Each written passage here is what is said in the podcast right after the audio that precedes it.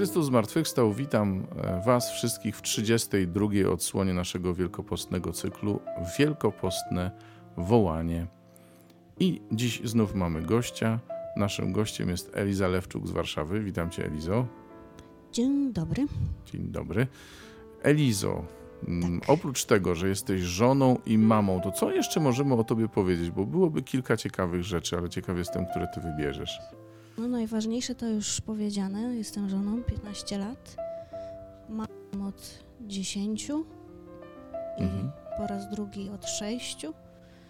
To są dwie najważniejsze rzeczy, jakie Pan Bóg e, zrobił w moim życiu. No ale potem też powołał e, nas, czyli mnie i mojego męża na drogę, to znaczy do wspólnoty neokatechumenalnej. Tam już jesteśmy 10 lat. Są chyba takie najważniejsze rzeczy. A zawodowo? A zawodowo? A zawodowo też Pan Bóg błogosławi. Mm, Dał taką pracę, której e, nigdy w życiu bym sobie nie wymarzyła. A zawodowo mm, wspomagam działalność mojego męża, mianowicie zajmujemy się dźwiękiem. Mój mąż jest e, kompozytorem, pianistą, muzykiem.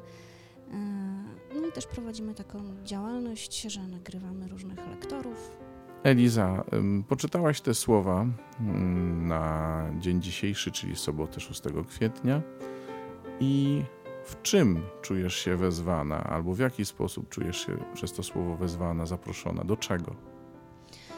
Mm, Powiem szczerze, że e, te czytania nie były dla mnie takie wprost przemawiające, nie były.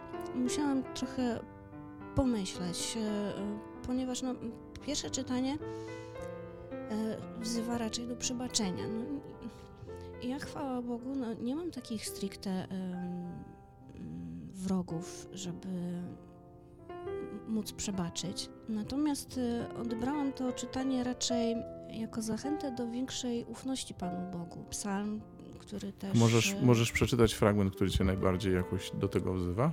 e, z psalmu Wybaw mnie i uwolnij od wszystkich prześladowców.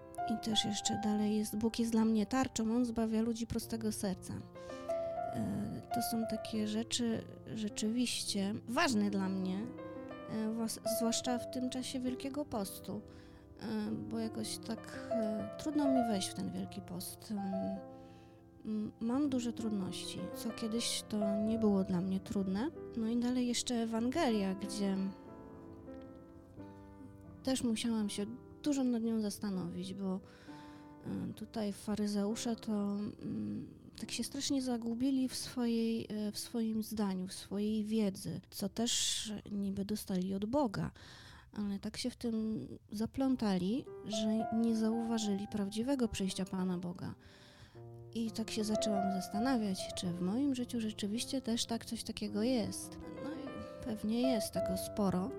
I to jest takie też dla mnie wyzwanie na ten właśnie czas Wielkiego Postu, e, żeby się troszeczkę rozejrzeć, czy gdzieś nie jest e, Pan Bóg przechodzący, no bo ja wierzę w to, że Bóg przemawia do mnie przez ludzi przede wszystkim. Słowo i potem przez ludzi, że ja cały czas powtarzam, że, e, że mój mąż jest aniołem danym od Pana Boga, który mi bardzo pomaga w życiu. I właśnie ta Ewangelia tak jak ją rozebrałam na czynniki pierwsze, no to się zaczęłam zastanawiać, czy to nie jest właśnie mm, to wyzwanie na Wielki Post, że może gdzieś nie widzę przejścia Pana Boga, gdzie jest tuż obok mnie i być może do mnie coś mówi bardzo ważnego. Tak odbieram te czytania e, i tak czuję się wezwana. Panie Jezu, my Cię prosimy, abyś nam nie pozwolił przegapić Twojej obecności, abyśmy Ciebie widzieli, słyszeli w naszych bliskich, w tym, co się dzieje z nami, byśmy Cię też słyszeli w Twoim słowie, które do nas kierujesz. Proszę Cię, Panie.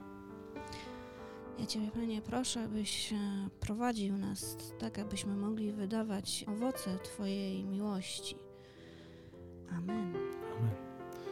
Maryjo, Matko nasza, módl się za nami. Józefie Janie Chrzcicielu. Dziękuję Ci bardzo za Twoje dzielenie i dzięki, że zechciałaś wziąć udział w naszej audycji.